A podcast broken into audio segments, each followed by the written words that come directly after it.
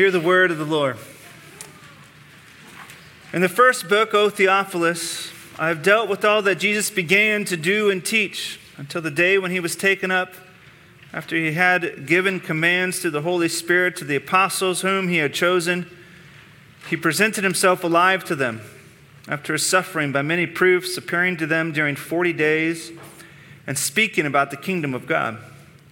While staying with them, he ordered them not to depart from Jerusalem, but to wait for the promise of the Father, which he said, "You heard from me, for John baptized with water, but you will baptize with the Holy Spirit not many days from now."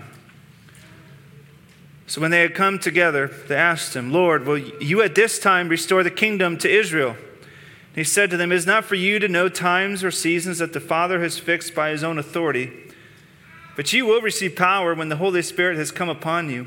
And you will be my witnesses in Jerusalem and in all Judea and Samaria and to the end of the earth." And when he said these things, as they were looking on, he was lifted up, and a cloud took him out of their sight. And while they were gazing into heaven as he went, behold, two men stood beside them in white robes and said, "Men of Galilee, why do you stand looking into heaven? This Jesus who was taken up from you into heaven will come in the same way as you saw him go into heaven." The grass withers and the flowers fade, but the word of our God will stand forever. Amen. You may be seated. Pray with me. Merciful God in heaven, you give us your word because you love us and you want us to know you. We might commune with you and with each other for all time. I pray that you would, by the power of your Spirit, commune with us this morning. Teach us to walk in your ways. Through Jesus Christ, our Lord, we pray. Amen. You know, one of the enjoyable things that happens around holidays when you gather at, at grandma's house is, you, you know, the old photo books uh, come out and you see these old black and white photos of families, some, you know, from the turn of the century. And, um, you know, that actually happened in our family gathering up in Canada. You know, Jen and her sisters were looking at old photos, and it got me re- remembering doing that with my own family. My family, my side of the family was awful at, like, keeping records. Like, I, we only know, like, a couple generations back who we were. But we have some pretty cool photos. Um, and one of my favorite old photos that I have for my family is my great-grandfather, um, who was a fur trapper up in northern Alberta, lived off the land his entire life, uh, collecting rainwater and all that crazy stuff. But he's got this crazy picture of him wrestling a bear. And uh, and the story goes that he found this bear cub and uh, without his mom, and so he took it and raised it. And the circus even tried to, to hire him at one point to come and box his, and wrestle his bear in front of other people, to which he was like, "No, there's a reason why I'm out here in the middle of nowhere, because I don't want to be around people." Um, so he, he didn't, he said no to that. But it's It's fun looking at the stories of our past, the stories where we come from, because, um, you know, for better or worse, we are, we are our family stories. Now, that doesn't mean I don't have some special ability to speak to bears or wrestle them, at least not that I know of. I haven't tested it out yet. Um, but I do think there, there's something about that living off the land idea that's from my family, these pioneer people, that probably is within me uh, still, why I like the idea of living off the land, probably more than the actual realities of living off the land. But our, our families... stories stick with us. Um, and for some of you, that might be a scary thought to think of, because maybe your family story isn't something you want to continue on in. Maybe it's it's not all roses and, and sunshine. And, um, and, you know, one of the truths you find about our stories is not only do we have them and we're shaped by them, by them, but we actually have profound capacity to, to change them, um, to change our, our family story and to change generational things. And, you know, you see this, too, in the in the life of the church. Uh, the in the story of the church, there's there's actually more than just one reformation that happened throughout history. There's actually many different small reformations that have happened throughout history when, when people are born into a story of the church during rough times and they work to change it. And, you know, as we begin to look at, at the book of Acts, this is going to be our winter series this winter, which will, you know, if, if you're new with us, um, throughout the year we look at three different books of the Bible. In the fall, we're, we're always uh, in an Old Testament book. And then we pause, and then we come back to it in the next fall. In the wintertime, or usually in the Gospels, we just finished the Gospel of Mark, so we picked up Acts um, to have something a little different. So we're doing that, you know, we'll be in that for the winters. In the summertime, we're in the book of, of Revelation. And so as we pick up the, the book of Acts now, one of the things we're going to see is we're going to see our own family story as a church. We're going to, to pick it up and look at it and see um, where we come from, our origin story that, that we're still a part of, you know, both the, the good, the bad, and the ugly, the things that are, are good that we need to continue, and some of the, the bad things that maybe we need to, that we inherited, that we need to even change. Um, but knowing the good and the bad will actually help us to continue on the same story that began in, in Acts, joining Christ in the in the building of uh, his church. And I think there's going to be much to learn, especially as a young church. Um, so much for us to learn to, to make sure that we are following our legacy well. And um, before I jump into the text this morning, I just want to give a few introductory remarks um, about the, the book itself, uh, since this is the first sermon on it. Um, first, quick question, like, who wrote the book? Uh, well, we know it's it's Luke who wrote this book, the same Luke who wrote the Gospel of Luke. This is kind of part two of his gospel. You see this at the beginning. He said, in the first book, O Theophilus, that first book is the Gospel of Luke that he's referencing. So this is this, the kind of a two-part series, um, and it's dealing with what he says, all that Jesus began to do and teach. So it's to do with the life and the teachings of of Jesus. And so who was Luke? Well, Luke wasn't one of the twelve disciples. Um, Luke, the name itself, is a Greek name, which means he was likely a Gentile convert uh, within the church. And he's actually mentioned a couple other times in the New Testament as a person who ministered alongside Paul. Um, and he's also called a physician, which is why, if you ever wondered why many times hospitals are called Saint Luke's, this is why, because he was considered a doctor. In fact, one day when we start a hospital, we'll probably name it Saint Luke's. Um, uh, seems to fit. So this is this is who he is, um, and he addresses both of these books, you know, to this man Theophilus. And we don't know much about this person. His name itself means a dear one to God, and so he's likely a Christian. Maybe he's a wealthy Christian who, you know, um, basically hires Luke to do some investigative work to find out who this person uh, Jesus was, making sure that my belief in him is solid, is good, and so he, he's writing down, gathering all this eyewitness evidence to kind of show who Jesus' work, and so maybe he's commissioning Luke for this work, and Luke is writing these books as evidences that his faith in Jesus is in fact on solid ground. Jesus is who he said he's, he was, and the, the second part of writing Acts deals with um, the establishment and growth of the church after Jesus um, left them. And so, and, and actually it's how Jesus was still a part of the growth even after he left. And then the book itself of Acts ends with Paul in Rome, where Paul would eventually die. And uh, one of the things you notice is there's no mention of the destruction of the temple um, in, in the book of Acts, which that happened in seventy A D. So it's likely this, this was written before then, so it was probably written in the early sixties, still well within range of like all the first eyewitnesses being around. So those are the kind of the people that Luke um, relied on for his writings. And, uh, you know, as a young church who's who's very near its own beginnings, I think this will be important as we still uh, continue to mature and learn what does it mean to be part of the story of the church and carry on this legacy. And in this first scene in the book of Acts, uh, it begins with Jesus kind of post-resurrection. He's still got that, you know, nice resurrection glow about him. For the literalists in the room, I don't think he was actually glowing. Don't go tell your friends, yeah, I learned in church that Jesus glowed after he resurrected. I, I don't think so. But he's hanging out with his disciples. He's about to leave them again. And these are Jesus' final words. Think about if you're like the final words to a to a son, a daughter, a mother, and you're going to leave them. You're not going to see them again in person. Think about the importance of those final words. These are Jesus' final words. This is, I'm going to leave you with these things um, to equip them for the work that's ahead of them. And borrowing uh, from a friend here, I think there's there's three things that he's equipping them with um, as he... as he ascends into heaven, and these, and he continues to equip us with, and they're these, that he's equipping them with a faithful patience, with a missional pattern, and ascension power. So first, Jesus equips the church with a faithful patience. You know, when it comes to patience, this is probably one of my least favorite things in the world. Anyone that knows me well knows that I'm an extremely impatient man. Not that I, I can't achieve patience, but I don't enjoy it. For instance, um, when I was in seminary, my Greek professor gave us a take-home test over the weekend. We got this exam on a Thursday. We were supposed to return it on a, on a Monday morning, and all my friends went to the meet it to the library to start studying, and the plan was we were all going to take it Sunday evening, you know, get all the studying in, take it, and turn it in. And they texted me and said, hey, Craig, where are you at? We're in the library studying. And I was like, oh, I don't need to study. I said, why don't you need to study? I was like, I already, I already took it. And they're like, you already took it? He's like, that probably wasn't very wise. Like, no, it probably wasn't, but I couldn't just let it sit there on my desk all weekend. I had to just get out of the way and take it. So I did. And I did fine on it. I passed anyway, so that's all that matters.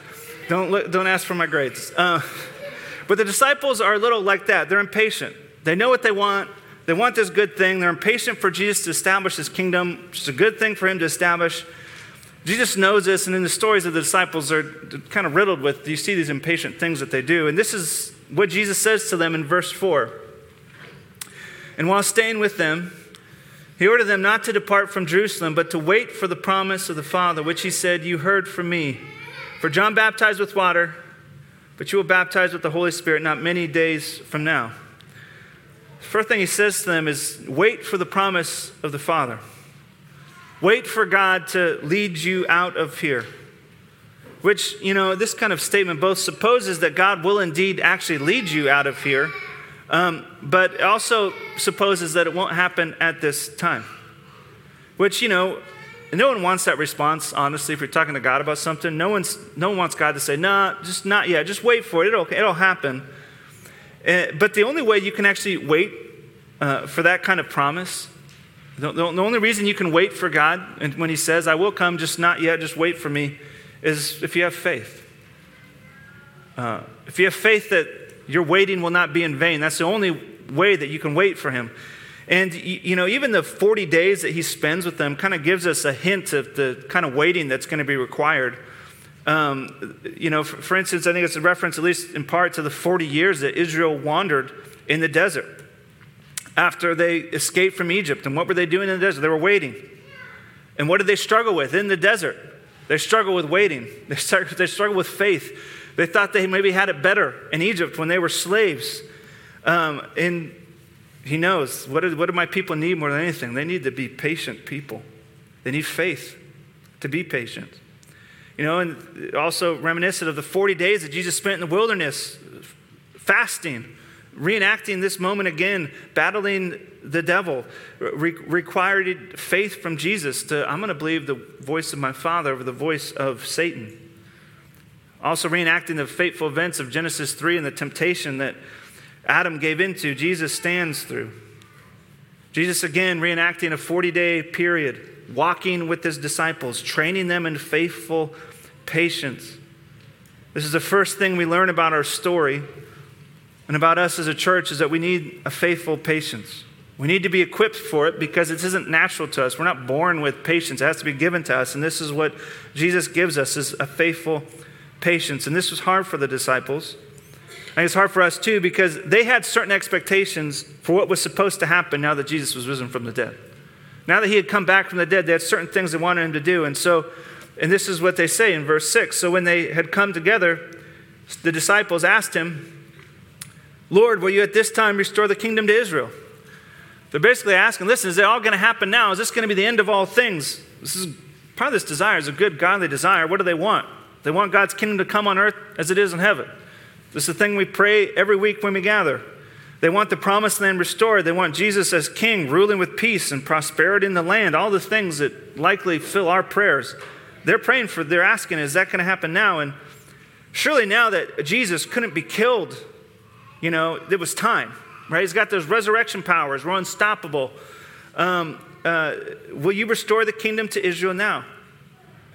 Surely this is the, the final pages of the great saga. The series concludes today, to which Jesus responds to them, it is not for you to know times or seasons that the Father has fixed by his own authority. He's saying that you're not going to know the times or seasons or when this is going to happen. He's saying it's going to be a while. Even the power that comes on them in the, at Pentecost and allows them to do all the work of establishing the church is not establishing the kingdom yet in Israel. It's going to be a while. And you, you, you and I need the expectation of a faithful patience for the work of the kingdom. It does not always go as planned or as expected, and we have to be patient. It will happen. It is happening. But it takes time. But this is true of any good, healthy endeavor. There's usually, typically, not immediate results that happen when you do anything good. For instance, if you said, hey, I struggle at prayer and Bible reading, I want to start a habit for that. That habit is not built in one day. If you say, I want to be healthy, you're not healthy after one day of doing healthy things. Or any good habit, any good endeavor takes time. This is what the author Eugene Peterson calls a long obedience in the same direction. It's what's required over any good endeavor. It's what's required of the church for her to be successful, to have this long view, which is an idea that probably resonates with us. We're probably like, yeah, that makes sense. I agree. But it's something that we struggle to put into practice. And the only way we can learn to have to, to put that into practice and have patience is to trust that the Father is indeed coming, that he is indeed establishing his kingdom. And look, um, the nice thing is we have the benefit of history to look back at. It's almost two thousand years since this moment um, that this was been written. And one of the things we learned looking at the last two thousand years is that their waiting is not in vain. Some of what Jesus was speaking about to them was fulfilled, you know, days later at Pentecost when the Spirit of God comes and descends on them and gives them power to do their work. Um, and some of what he's prophesying and telling them about is not yet fulfilled. The church is still in a state of waiting. The kingdom of God is not yet fully established on this earth. Is as one great hymn writer, Horatio Bonaire, puts it, um, the church is still a church that waits in weeds of widowhood. Right? In many days it will feel like the Father isn't going to fulfill his promise, like our waiting is in vain. This is why we have to look and remember our story, the story of the church, to see that the one who promises is indeed faithful to his promises. Just as he was faithful to establish the early church, he is faithful to establish us. And you know, you might not be able to see that truth from, from moment to moment, just like you don't notice your hair growing from, from day to day. But when you look back on the last two thousand years of history, you can't deny that God is trustworthy, that he has indeed come, that he has listened to his people, that he is building his kingdom as his church is growing all over the world. So the first call, the first equipping for you and I is to have faith. Have a faithful patience. The kingdom of God is coming. This is what we need to be equipped with, and equipped with that expectation of patient waiting. We, what we at Saint Andrews need to endure is patience, a long vision. We can't afford to be short-sighted. For us to succeed, we need the patience to keep going, just that kind of daily plodding along, even in the midst of the fog, even when you can't see the other side, trusting that the Father is establishing his kingdom. But faithful patience does not mean we just sit on our hands and we do nothing. We say, all right, you do your thing. We'll just sit here and wait for you to come. Um, patience doesn't mean don't do stuff, don't work. It means trusting that your work will succeed even if it doesn't feel like it will at, at every given moment. Right, Jesus invites us into our calling to be patient as we work. So what is our work? Well, this is the second thing we see here, is that Jesus equips the church with a missional pattern. Jesus equips the church with a missional pattern. This is the work that he gives us. This is the shape of our, of our work. You know, the disciples, throughout their time with Jesus, their expectation as they were going into Jerusalem Um, was that Jesus would restore Israel, the physical place, and that Jesus would sit on a physical throne in Israel. This is what their vision of the kingdom was, those geographic boundaries. And Jesus is like, no, uh, you're thinking too small. It's not that I'm I'm not going to establish my kingdom in Israel, but it's it's going to be actually everywhere. Uh, in my kingdom, there is no borders. My mission is not just Israel. My mission is the, the cosmos. Uh, this is where my kingdom is expanding, where it has no nationality or border, no, no tribe or land is actually more chosen than another. So how does it spread like this? Well, we, we see this here in, in verse eight. He says, but you will receive power when the Holy Spirit has come upon you, and you will be my witnesses in Jerusalem and in all Judea and Samaria and to the ends of the earth. We're going to save the Holy Spirit part until later. Um, but look at this pattern of how the, the kingdom grows. Uh, the, the kingdom that they long for Jesus to establish. It says it starts in Jerusalem. Well, this is actually where they are now. And, you know, the whole book of the Gospel of Luke is them and this journey actually to Jerusalem. The whole point of it is they're constantly pointing to Jerusalem. They finally make it to Jerusalem. They're, they're in Jerusalem here now. And actually the first bit of the book of Acts until the stoning of Stephen, they're actually still in, in Jerusalem in the book of Acts. And from there, they actually slowly spread out and kind of reenact this pattern, which is fun. But the But the, they're in Jerusalem now. It's where they are. And he's saying, listen, be my witness here, where you are now, in Jerusalem. So first part of the pattern is our work is to be a witness where we are, in our neighborhoods, in our places of work, in our places of business, where you are. Uh, you don't got to go somewhere else to do this work. It happens where you are first and foremost. And from there, you go to Judea, which for them physically is the southern region of the, the kingdom of uh, the Israel, the country. It's similar to maybe a city or state for us, or like a, if you think of city Yakima to the Pacific Northwest, you know, city to a, to a region is how to think of it, which kind of makes sense. This idea of this mission comes in this place where we are, slowly expands to our region, which for us, it's how we think about church planting. You, you plant in one area, then you kind of slowly plant throughout the, the region, um, which so far the... the way they think about the kingdom of God coming to Israel, they're probably thinking, this is awesome. God's going to reestablish our boundary lines. It's going to be back to King David land, and this is going to be sweet. We're going to have what we want. We're going to kick those dirty Romans out. And then you kind of get this first part of a curveball here is, then he mentions Samaria. Now, Samaria is technically still in the boundaries of, of Israel. It's in the former northern kingdom, but the Israelites do not like the Samaritans. I mean, one quick story of this is, if you remember in John four, Jesus with the woman at the well, and the disciples find him talking to her, like, why are you talking to her for? She's dirty. You don't talk to her. Um, the reason why they didn't like the Samaritans, uh, they were intermarried people. Um, so they weren't pure-blooded uh, Jewish people. Um, and they intermarried with people from other lands and other religions. And one of the things you find in scriptures, you know, God actually often will, will condemn them from marry, tell them not to marry people from other tribes. And the reason why he does this isn't because he doesn't want, like, interracial marriage. That's actually not his concern there. His concern there is ethnic places often meant, like if you're an Israelite, it meant you worship Yahweh. If you're a Moabite, it meant you worship God like Baal. So like your ethnic heritage was directly related to the God that you worshiped. And that was what he didn't want. He didn't want people marrying people um, who worshiped other gods and corrupted them. Because that's what would always happen to the kingdom of Israel when they married people outside their kingdom. They would always get corrupted by other gods. And actually, in, this happens in, in Second Kings. God actually sends lions on the Samaritans and eats them because they don't fear and follow him. Um, so the Samaritans are this ugly group. We don't like the Samaritans. They worship in a place that's not Israel. They, they worship falsely. Um, and uh, so we don't talk to them. We don't want to get dirty with them. And Jesus is saying to them, listen, my kingdom, the next place it expands isn't to that kind of place. This is probably where it started to get a little uncomfortable to disciples, like them. We have to go bear witness of you to those people who are unclean. Um, and the reality is, even for us, we have those people in our minds, people who we'd rather not have in the kingdom.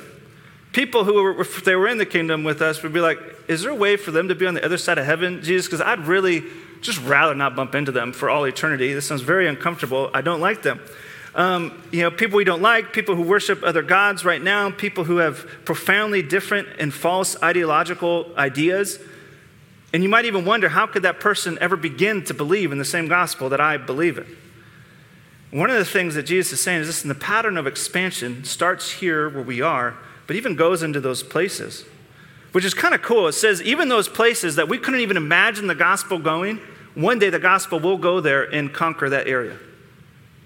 It's a pretty profound statement. And for us, it's a matter of like changing our hearts to the place where we actually want that to happen. Even in those places we despise, this is the nature of the kingdom. It'll, it'll expand and it will always invite the outsider in. And there is no place on this earth that God's kingdom won't one day touch and claim, which is profound. Jesus doesn't even stop there. He, one more, uh, he says, to the ends of the earth. You know, at least the Samaritans have some Jewish, you know, blood in them, but to the ends of the earth, everywhere. You know, and throughout the book of Acts, you're going to find this is actually a major struggle, not just Acts, but the New Testament, is those people that are outside the Jewish bloodline, the, the Gentiles, um, and what, how Jewish do they need to become?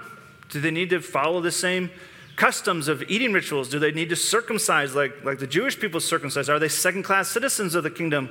Um, this is a, a major concern, is this to the ends of the earth idea.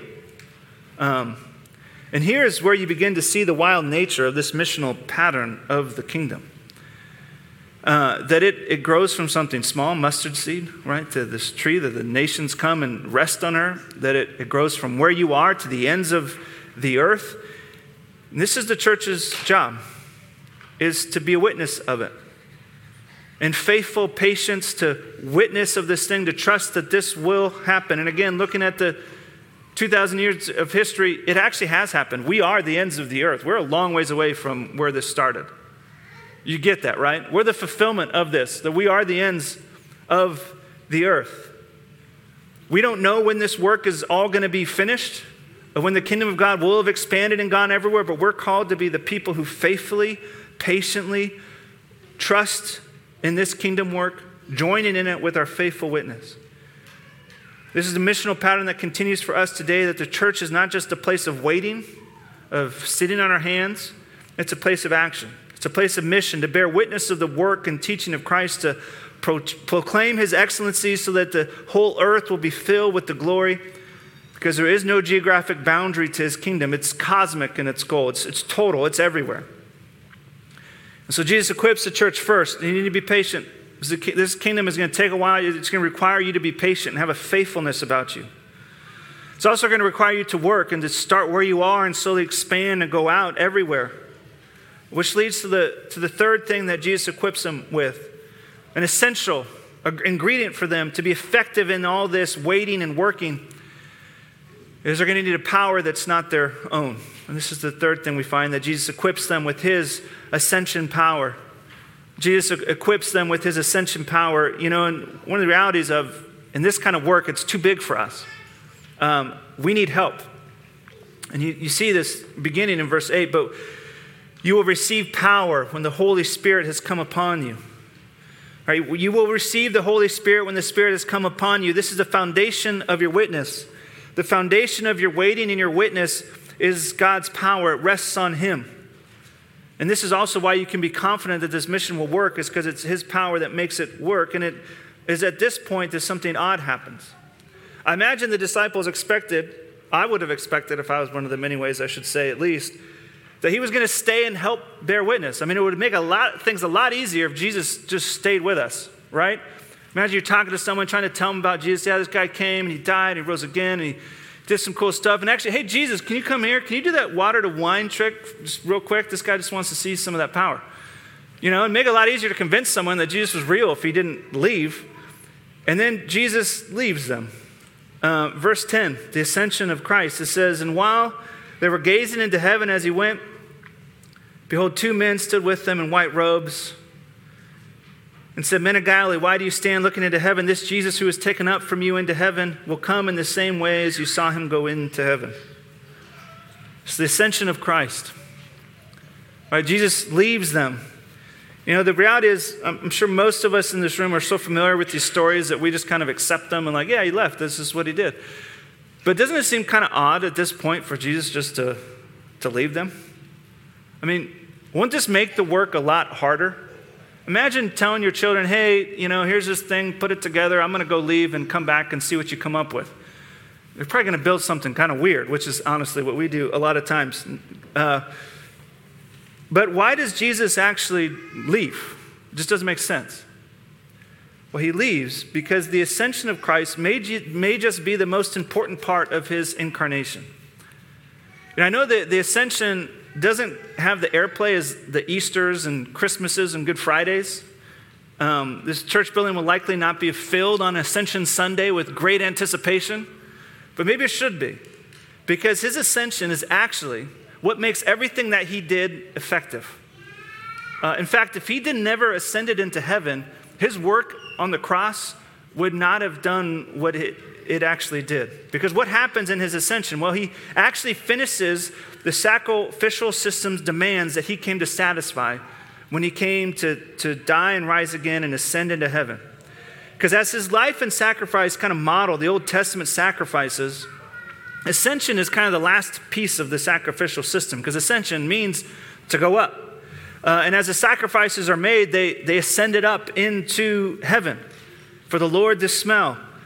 In Christ's death and resurrection, for, for those things to be cemented to us, they had to ascend up into heaven. He, the sacrificial lamb, who by his sacrifice makes peace for us as people, had to ascend into the heavenly places to the Father. And even this image of him ascending is that of a, the work of a high priest. The high priest would go into the temple, the most holy places, where there was a throne with cherubim on either side, and now Jesus is going up into the Holy of Holies, into heaven, ascending into the holiest place where there's these angels right on, on either side here in this scene of ascension to the throne room of the God Almighty, and there uh, he will come to rule the world.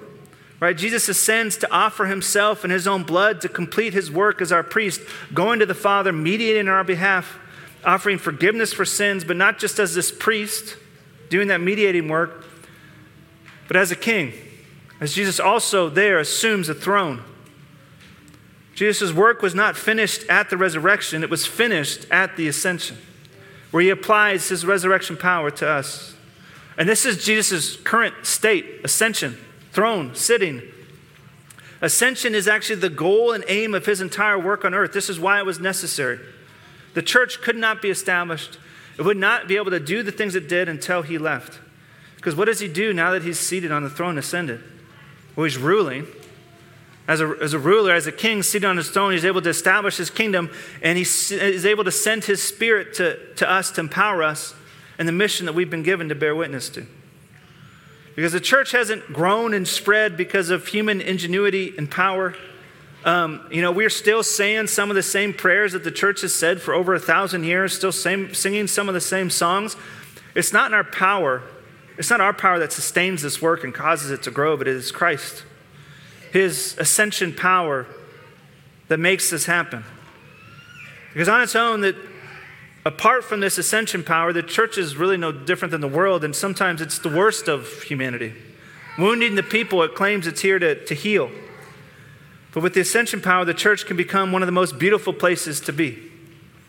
Broken relationships restored, generational feuds finding peace, enemies being made friends, restoration, forgiveness, things that are impossible on our own power. These are the things that happen by the power of the Spirit. Only the Spirit can soften hearts and apply the mighty truths of the gospel to our lives, that while we were enemies of God, Jesus died for us. And now you and I go out in that same death, resurrection, ascension power, bearing witness of the one who sits on the throne and is expanding his kingdom on earth as it is in heaven. It is because Jesus has ascended and is now seated on his throne, empowering us by his Spirit, that we can walk with a faithful patience, waiting for his kingdom, and work with this missional pattern that he has given us, trusting his kingdom to expand on earth as it is in heaven. May God establish and equip our church by his power, that his kingdom might expand and grow in Yakima and from here to the ends of the earth. Pray with me. God, we give you thanks for your word, for your care for us, your people, that as you left us, you did not leave us alone, but you sent your Spirit to dwell inside of us, giving us glimpses of your mighty power as our King. May we walk in step with your Spirit. May your kingdom grow on earth as it is in heaven. Use us as you see fit towards this end. In Jesus' name we pray, amen.